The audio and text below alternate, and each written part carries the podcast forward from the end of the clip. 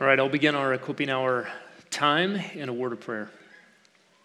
Lord, thank you for this morning. Thank you for the opportunity once again to look at your word, to think rightly about ourselves, to think rightly about our complex problems that we bring to the table and what is required uh, to fix those problems. We recognize that only your supernatural power is competent to cut the Gordian knot of complicated messes that we make because of our own sinfulness, in addition to all the external complications of living in a fallen world. We ask God that you would bring clarity to our own hearts and thoughts. Uh, may we be steeled in our convictions about our deepest problems and the necessary solutions. We ask it in Jesus' name. Amen. All right. I'm going to begin this morning by reading from Ecclesiastes chapter 10, verse 1. You can just listen. Dead flies make a perfumer's oil stink, so a little foolishness is weightier than wisdom and honor. You think about the cost of building a perfume. I've never done it. Apparently, it takes a lot of work and expensive ingredients. And one stinky fly ruins the whole batch. Uh, the parallel that's given here is you can have lots of wisdom and honor in play, but a little bit of foolishness ruins the whole thing.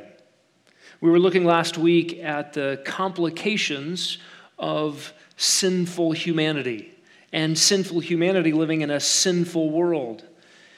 And what does it mean when a, an entire world of sinful humans mess up the perfume? If one little fly ruins an entire batch of expensive ingredients, how much more so an entire world of humans in rebellion against God? Sometimes the solutions that we come up with to man's complicated problems are worse than the problems themselves. Have you ever experienced this? Many of my home repair projects work out this way. I see a little problem, I'm going to solve that problem I remember one problem in an upstairs bathroom in a home we had in another state. I thought that I would fix a pipe, and then while I'm at it, I'm just going to redo the entire bathroom.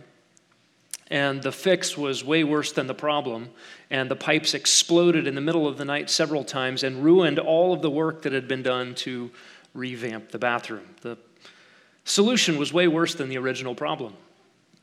You may have heard the, the extreme efforts that humans have gone to to try to reduce our environmental impact on the earth we live on. Uh, some of that's commendable, some of it's just humorous. Uh, we've created wind turbines to reduce our carbon footprint, but the environmental impact of a wind turbine on some endangered species of birds is deeply personal. In other words, those birds are impacted physically by the wind turbines and die. And environmentalists have tried to come up with other solutions to the problem created by the solution. You may remember, may remember years ago, I think, believe it was 1989, the oil tanker Exxon Valdez, the town is Valdez, but the boat was named Valdez, crashed on the rocks, spilled oil everywhere, and birds and otters and all kinds of sea life were covered in oil. And the story came out that a couple of otters were rescued from the oil and at a cost of $80,000 per otter were cleaned up from the oil mess and then released into the wild. There is some debate about whether stories have been conflated, but the story is funny enough to tell anyway. These two otters were apparently released into the sound and immediately swallowed up by an orca with the watching environmental world in horror. Um, you know, the orca said, hold the dressing, and got two tasty otters. We come up with solutions to complicated problems. And the toolbox that sinful humanity has to work with is problematic. We will never come up to solutions to mankind's most difficult problems from mankind's resources. You remember the wind turbines again froze this last polar vortex that affected much of the United States. They froze in Texas, and paralyzed the power grid.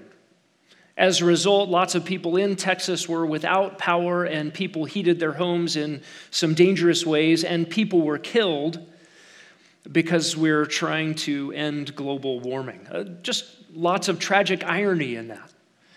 Humans don't have the resources to solve a bent universe. Remember Ecclesiastes 7:13. God bent the universe, who can straighten it? Nobody. We live in a fallen world and we're fallen creatures. Fallen creatures don't have the resources to fix themselves, much less a God cursed world. We are fraught with the complications of our own depravity. And if we understand sinful man's plight accurately, then we are led to the conviction that only God can extricate man from his helpless and hopeless condition. And we recall what we looked at last week, what Dr. George Zemek has called hamartiological complications. Uh, we looked at four of those last week. These complications that come from sin, from sin's presence, sin's slavery of humanity, sin's entanglements. We looked at human depravity. We look at the, the complication that comes just from sinful humanity being slaves of sin individual human depravity, both universal depravity and total depravity. That means every single human being who has ever lived, aside from the Lord Jesus Christ, has been a sinner. And total depravity, meaning every constitutional aspect of the human being is infected and affected by sin. And these things are true categorically of those outside of Christ, and they are true in residual matters for believers. And those are the internal complications that bring us problems. My sin. And yet, there are other complications that come with being a sinner in a sinful world.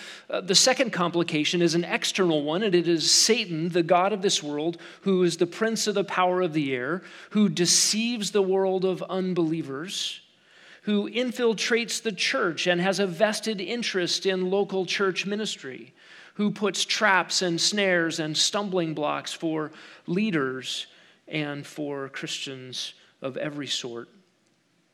In addition to individual human depravity and Satan's activity, we also have the world, what we talked about last week, as collective depravity.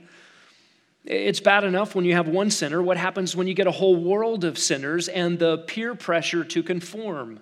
And you remember the end of Romans chapter 1. They not only do these very things that they know God disapproves of, they know they will be held accountable for, but they also approve of those who practice them. Right? Misery loves company, depravity loves company. We all just get more comfortable with our sin if everybody is going the same direction all the time and we're just going with the current.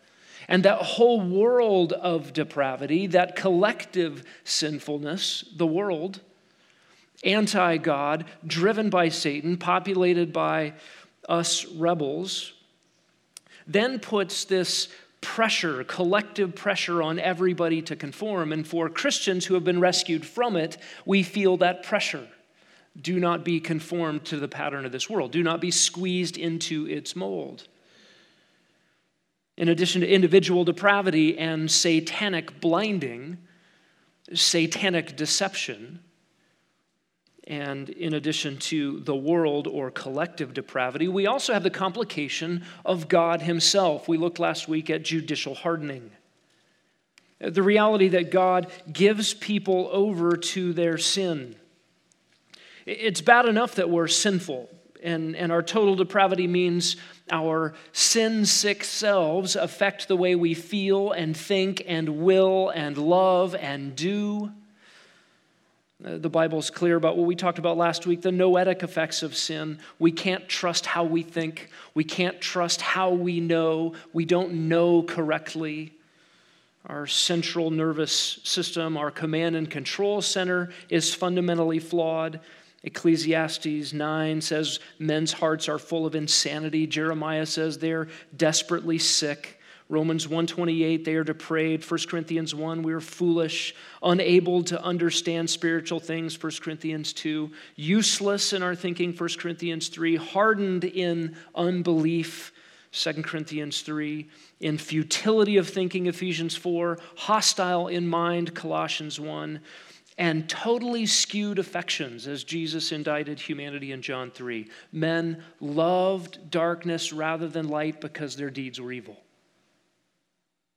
And when rebellious man has decided to pursue those very things he's given to in his own depravity, God rightly and justly gives him over to greater sin. We saw that in uh, God's dealings with humanity in Romans chapter 1. Professing to be wise, they became fools, exchanged the glory of God for images made to look like mortal things.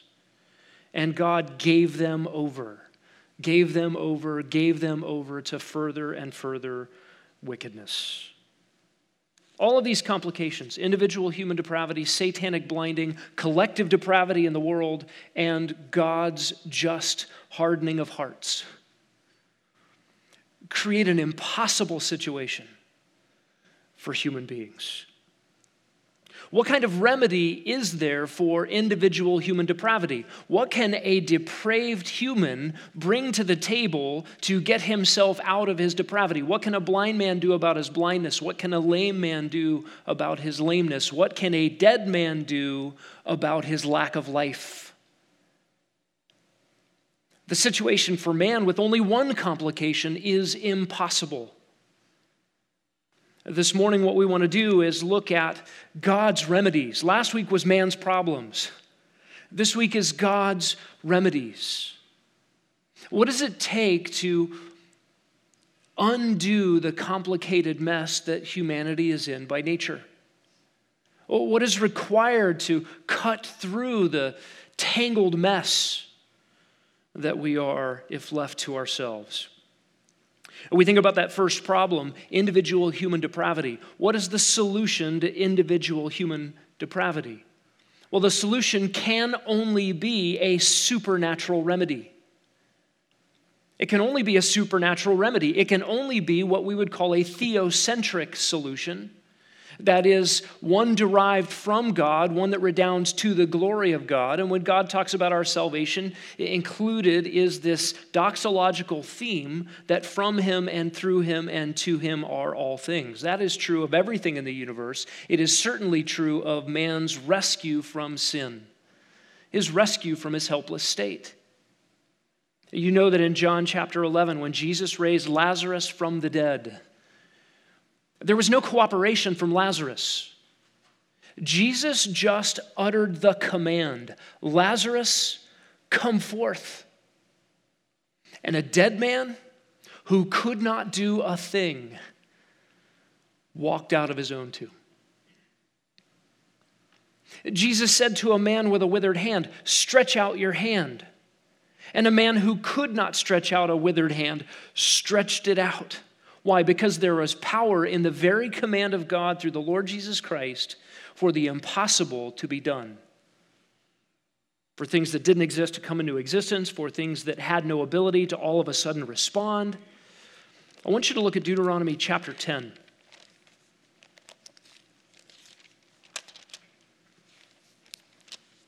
God's solutions to man's problems have been the story of the scriptures all the way from the beginning. When man fell, we looked at this main service last week. God made a promise, God brought about the solution, God brought a Savior. Notice Deuteronomy 10 and a very reasonable expectation beginning in verse 12. Here, Moses is preaching uh, this last sermon to the people of Israel before they go into the promised land without him. Now, Israel, what does Yahweh your God require from you? But to fear Yahweh your God, to walk in all his ways, to love him, to serve Yahweh your God with all your heart, with all your soul, to keep Yahweh's commandments and his statutes, which I am commanding you today for your good. You might ask, what, what does God want me to do? Uh, just love him with everything you have all the time without compromise. Just to obey him all the time without exception. That's all God asks. That's a tall order, but it's not unreasonable. Look at verse 14. Behold, to Yahweh your God belong heaven and the highest heavens, the earth, and all that is in it.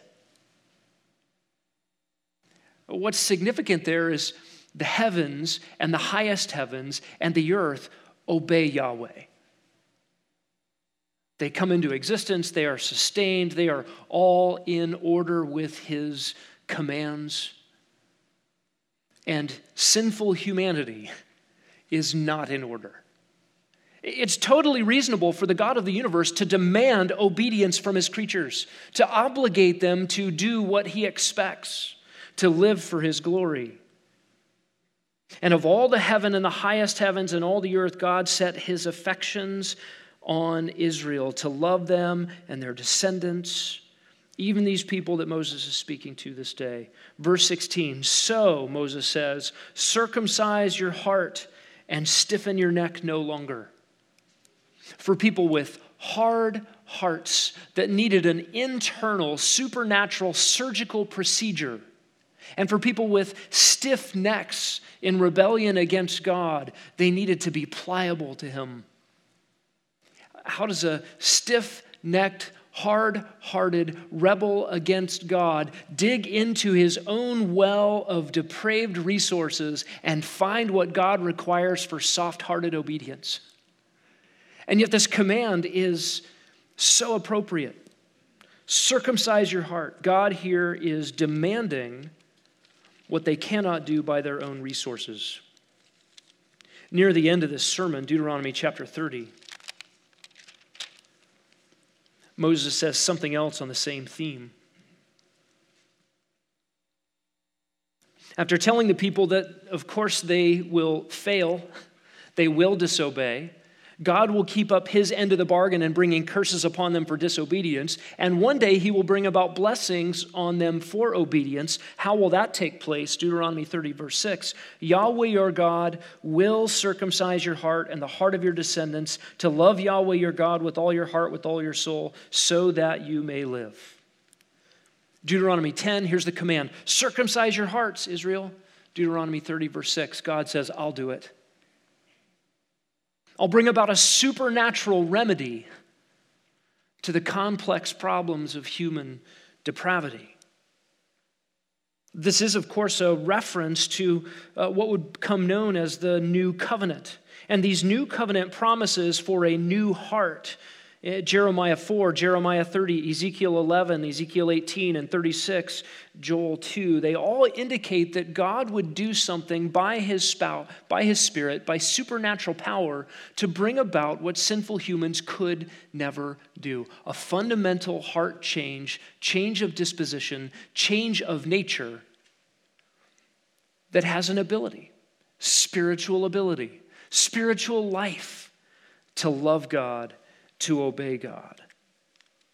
These things aren't available to, to mankind in his depraved state. Listen to the words of Jeremiah 31 Days are coming, declares Yahweh, when I will make a new covenant. I will make this with the house of Israel. Verse 33 I will put my law within them, and on their heart I will write it. Verse 34 I will forgive their iniquity. Ezekiel 11, similarly, I will take the heart of stone out of their flesh and give them a heart of flesh that they may keep my statutes. These are unilateral promises from God to do the things that only God can do. God is the only one who can bring about these kinds of solutions. Man doesn't have it in himself. Listen to Ephesians 2 5. When we were dead in our transgressions, God made us alive together with Christ. And if we're comfortable taking those new heart, soft heart, fleshy heart for stony heart promises that God made to Israel about the new covenant and see the spiritual benefits of new covenant promises being applied to Gentiles in this age, I think it's okay to take the language of new heart even though those are specific promises to Israel, we understand that what God does in the heart is this supernatural activity that begins with Him. Only God gets the credit for making us alive together with Christ. 1 Peter 1 3 says, God has caused us to be born again to a living hope through the resurrection of Jesus Christ from the dead. God caused us to be born again.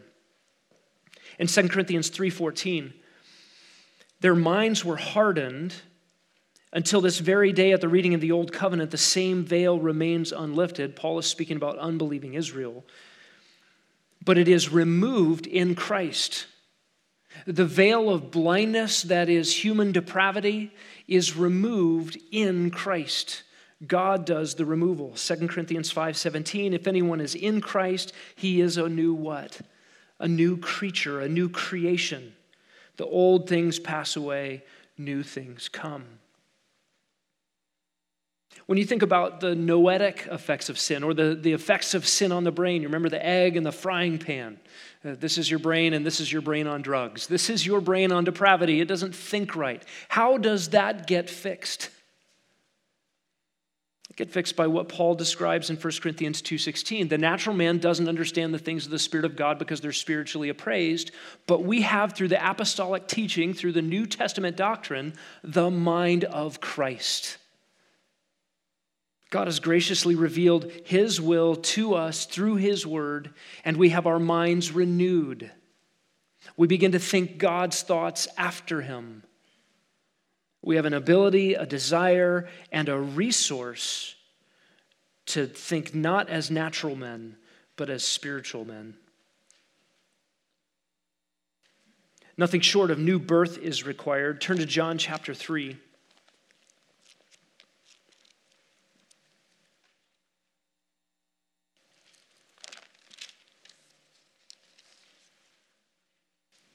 On birthday celebrations, we often say happy birthday to each other. I kind of like to tell people, thank you for being born.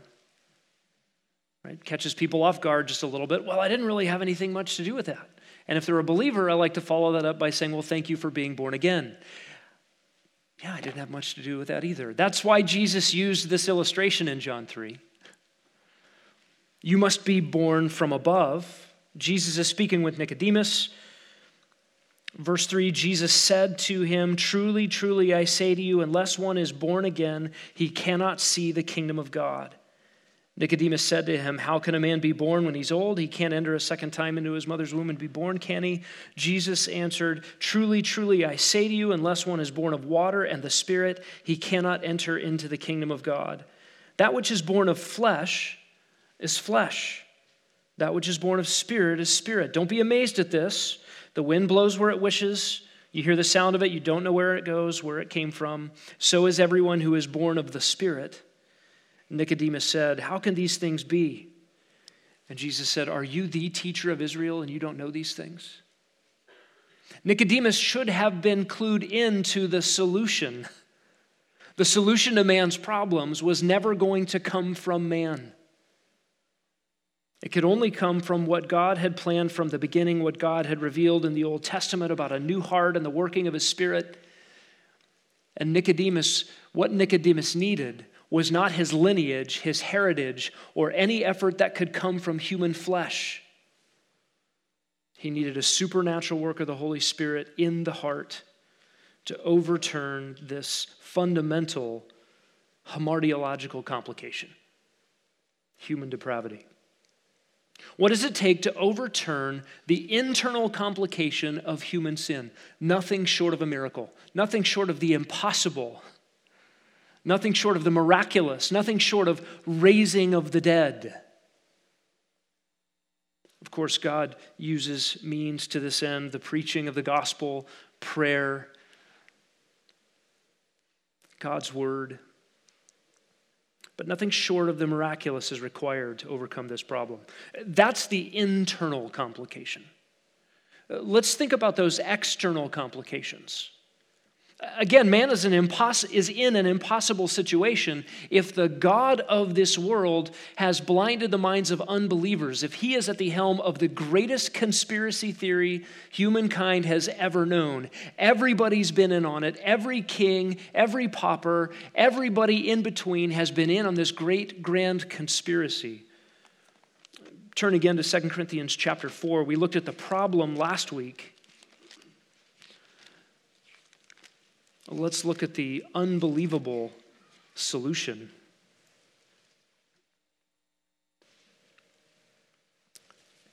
2 Corinthians chapter 4, beginning in verse 3 If our gospel is veiled, it's veiled to those who are perishing. In whose case? In the case of the perishing who are blinded, how did they get that way? The God of this world has blinded the minds of unbelieving, so that they might not see the light of the gospel of the glory of Christ, who is the image of God. Remember when Jesus said, Light has come into the world, but men love darkness rather than the light. The light came in, and men didn't recognize it as light.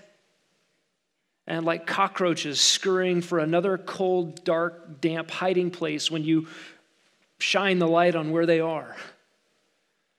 Sinful humanity ran, ran from the light when it came to earth, extinguished the light when he came to earth. And why? Because Satan has blinded the minds so they would not see the light of the gospel of the glory of Christ, who is the image of God. What is the solution? Look down at verse 6.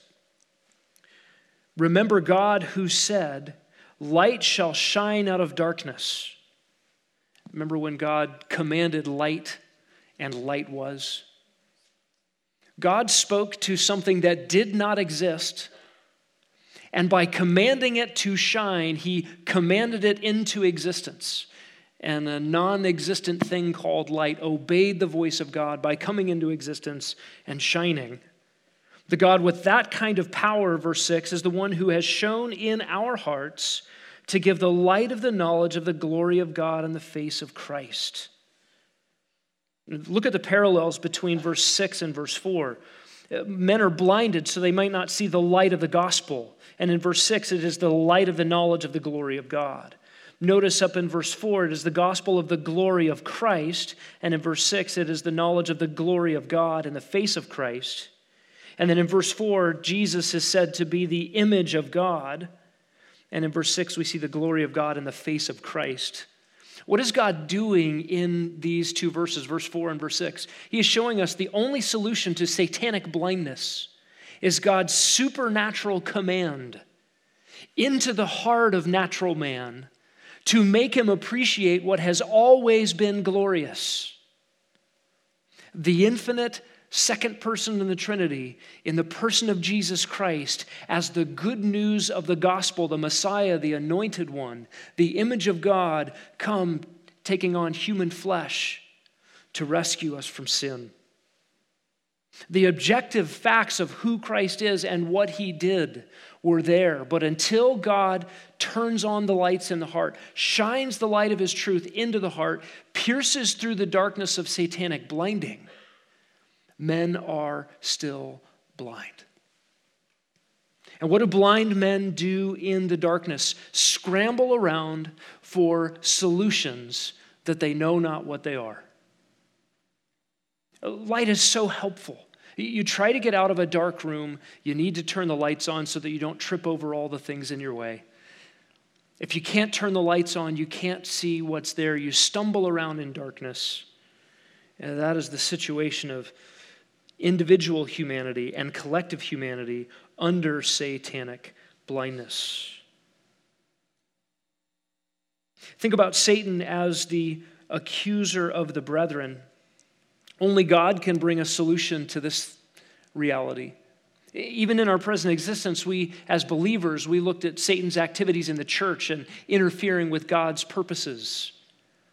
And he goes before God as the accuser of the brethren. He will be thrown down, as uh, John tells us in Revelation chapter 12. But in Romans 8:33, Paul says, uh, asks the rhetorical question, who will bring a charge against God's elect? And the answer to that is no one, not even the accuser of the brethren. It is God who justifies. What is the answer to the satanic complications of the totality of sin in the world and in the residual complications for the life of a believer? Only God is the solution. God justifies, and his word stands in his courtroom so that the accuser of the brethren, his accusations, have no place God is the one who declares righteous. Satanic blindness is taken away at new birth. God's resources are available to the believer. James says, resist the devil and he will flee from you. We wield, Ephesians 6, the sword of God's Spirit. We hoist the shield of faith to extinguish the fiery darts of our enemy. And as we looked at last week in main service, the God of peace will soon crush Satan. What could any individual human do against the God of this world? What could any individual sinner blinded by Satan do to even see the depths of his problem, much less solve it? But God and God alone cuts through it. What could any individual believer do against that roaring lion who seeks those he can devour? Our hope is in God. We trust in God and in His resources, His supernatural resources, His help, which is stronger than all. Think about that third complication, and it is the world, that collection of rebels against God.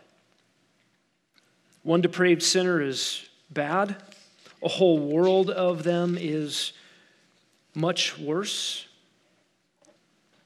Thinking about what human beings were supposed to be, created in God's image, made for God's glory, uh, given a palette of affections for the reflection of an appreciation of who God is. Thomas Boston says this about the condition of man after the fall.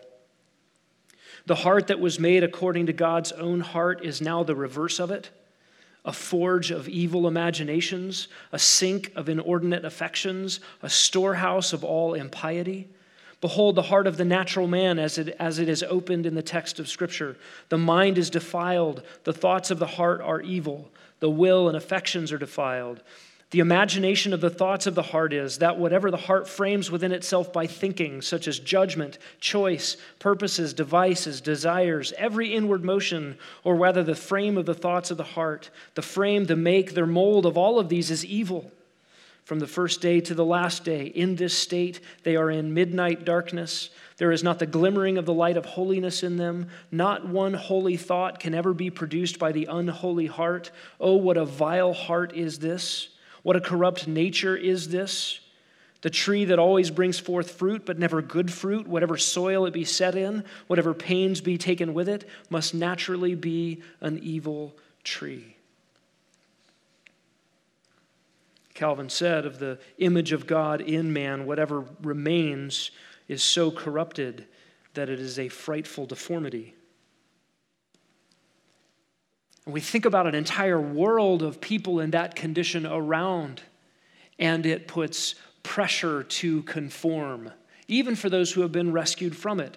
What hope is there for anyone to extricate himself from the solidarity in Adam that joins you, cements you to a world of people in Adam with no resources for self extrication? Nobody can get out of that pit of human depravity, and we certainly can't help each other out of it. Jesus said to his disciples in the upper room in John 15, If you were of the world, the world would love its own, but because you are not of the world, but I chose you out of the world, and because of this, the world hates you. What is the rescue from the world and that solidarity in human depravity? God's choice, God's kind gracious rescue. 1 John 5, John writes, Whatever is born of God overcomes the world. This is the victory that has overcome the world, our faith. Who is the one who overcomes the world but he who believes that Jesus is the Son of God? What is the rescue from the world? God's gracious choice resulting in faith that clings to Christ and overcomes the world. God will have his solutions. The world is passing away. It will one day yield to the kingdom of Christ. This is why Jesus' disciples are commanded to pray, Thy kingdom come. That is, we long for the undoing of the anti God, satanically driven world system that is in deception and rails against its maker.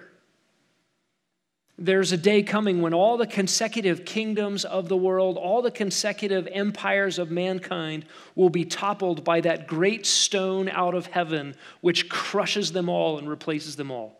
That is the kingdom of the Lord Jesus Christ. Satan will be locked up. At the end of that thousand years, he will be cast into the lake of fire.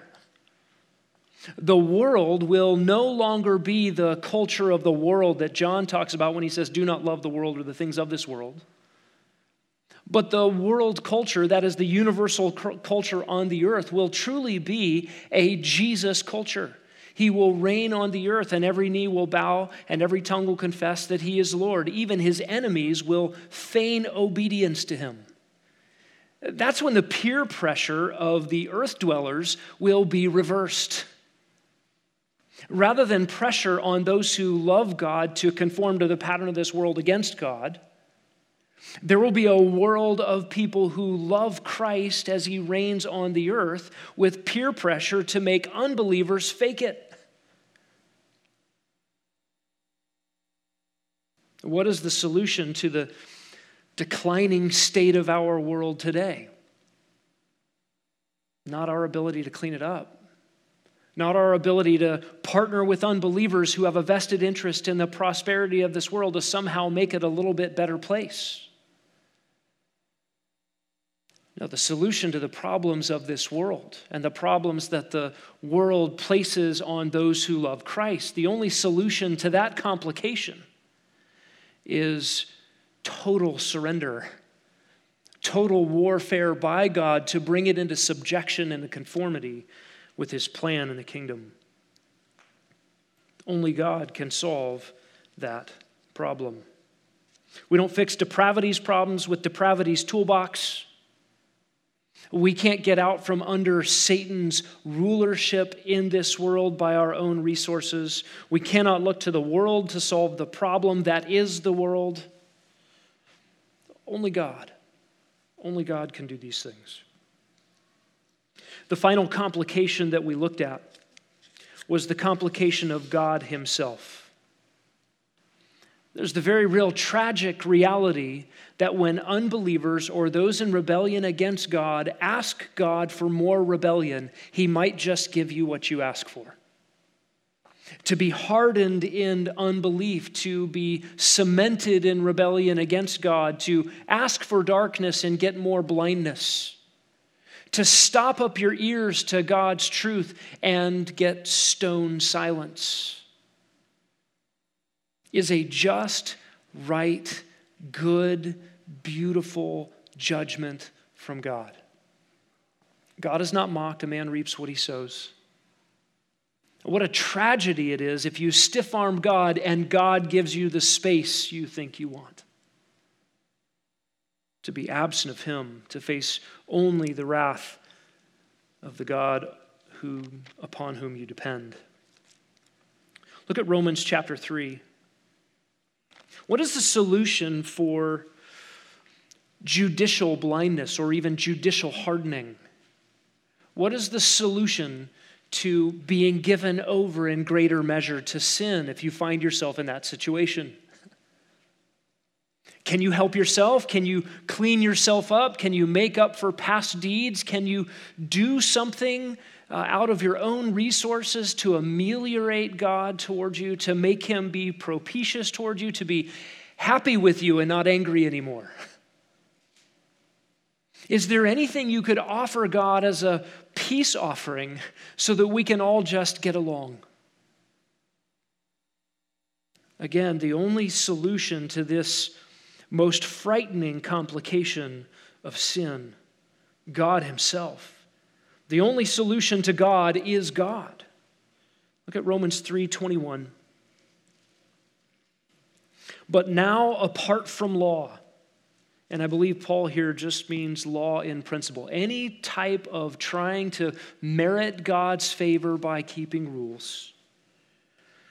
Now, apart from law, the righteousness of God has been manifested. That's the good news from Romans chapter 1. Not ashamed of the gospel, because in it the righteousness of God is manifested. Here's where it comes. And it was witnessed by the law and the prophets. That is the Old Testament. Same message. Even the righteousness of God that comes through faith in Messiah Jesus, Jesus Christ, for all those who believe. There's no distinction. For all have sinned and fall short of the glory of God, being justified as a gift by his grace through the redemption which is in Christ Jesus. What is God's solution to the problem of God's righteousness? God's mercy, God's grace, God's gift given by grace.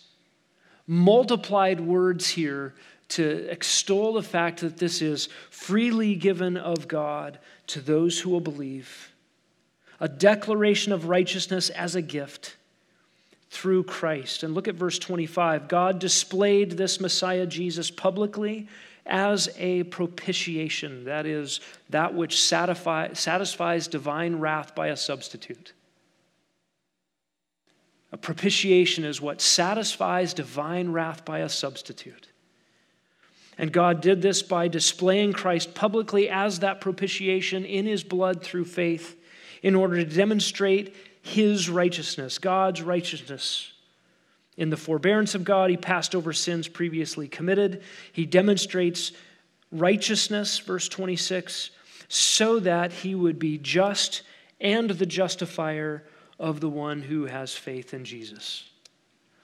God gets to be just that is, maintain his credibility as always doing everything right all the time. And he gets to be merciful to those who have not done everything right, but in fact have done everything wrong. He gets to be the justifier, that is, the one who declares some to be just. And Romans 4 5 makes it clear the ones whom he declares just, the ones who believe, were ungodly forsake trying to merit God's favor, forsake trying to fix your own problem. God declares the ungodly to be righteous on the basis of faith. Only God can solve the problem of God. Only God can meet God's perfect standard and forgive sinners. The book of Proverbs says it's an abomination to let the guilty go free and to punish the innocent. God did both. We, the guilty, have been credited with Christ's righteousness, while Christ, the righteous, was punished for our iniquities. It is an abomination that God the Son would be crushed under the wrath of his Father that he did not deserve. It is an abomination that when God came to earth, humanity committed deicide. And yet, that abomination is our only hope. Only God's solutions bring about remedy to man's complicated problems. Romans 5:1 Therefore having been justified by faith we possess peace with God. We possess peace with God. You could never bring this about on your own. Only God could make terms with us in a way that satisfied his justice and offered sinners peace. Romans 8:1 There is therefore now no condemnation for those in Christ Jesus. Romans 8:31 What shall we say to these things? If God is for us, who against us? There aren't verbs in that verse. It's just the stark statement. If God for us, who against us? And think about all the enemies to the human soul. Enemy number 1, the human soul. Enemy number 2, Satan, the god of this world. Enemy number 3, a world of sinners. And enemy number 4, God himself. And now, if God is for if God is for us, who of all of that array of enemies of the soul could be against us? No one. Verse 34 Who is the one who condemns? Christ Jesus is the one who died. Yes, rather, who was raised, who is at the right hand of the Father making intercession on our behalf.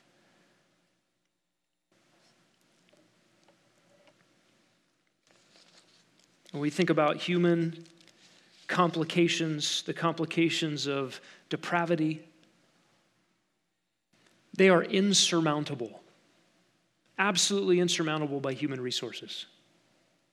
That means that we should never look to human resources to solve those problems. Right? When you think about sharing the gospel with somebody, you're not looking to the toolkit of human resources in that somebody to get them out of a jam. You're not looking to the, the toolkit of your own resources to find the key to the human heart as if you could unlock it if you just had the right thing to say. And listen, you parents raising those cute little bundles of depravity in your own home, and they get bigger and bigger, and sin manifests itself more and more, and you just wish you would do anything you could. You'd cut off your limbs to just give them new birth, and you can't, and it keeps you humble and it keeps you small and you pray and you proclaim and you use God's means for God's ends. It keeps us really small, it keeps us dependent on the Lord. I heard Bill Hybels say in a sermon that if you gave him enough time with any human being, he could find the key that would unlock their heart and get them to make a decision for Christ. the sermon was called SALT. It was an acronym for four things I can't remember now. And he went on to tell stories about how he found the felt need of the, the, the rich Chicagoans who were in the yacht club. So he went and bought a yacht and had a yacht in the yacht club so he could find the felt needs of those people and unlock the keys of their heart. And they give him enough time and they all came to Jesus. It was impressive because he was an expert. And that's not the solution at all. We talked about this before. Charles Finney thought he had the solution to unlock the keys to the human heart through his new measures and said at the end of his long career, I think it was God's lot for me to bring about tens of thousands of spurious conversions. You can't solve total depravity by giving sinful men what they think they need. That's reaching into the toolbox of human depravity to try to solve human depravity. That we need God's solutions to man's problems. We don't link arms with a world in league, in rebellion against God, to try to bring about betterment of the world. We must go to God and His solutions to solve man's problems. You and I could never overcome satanic blindness in ourselves or in another, but we appeal to the one who shines the light of the gospel of the glory of Christ in the heart. Just like at the beginning of creation when he said, Let light be, and light was. We depend, we pray, we lean on him. God, we ask that you would help us to depend on you in greater measure each day.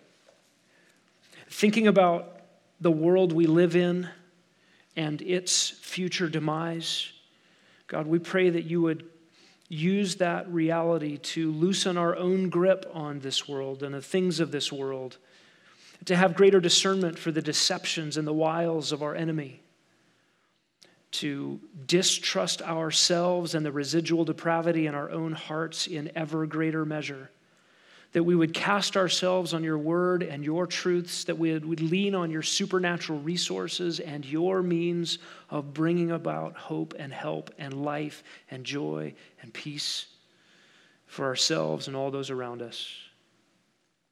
God, we ask it for your glory, that we might say, From you and through you and to you are all things. To you be the glory.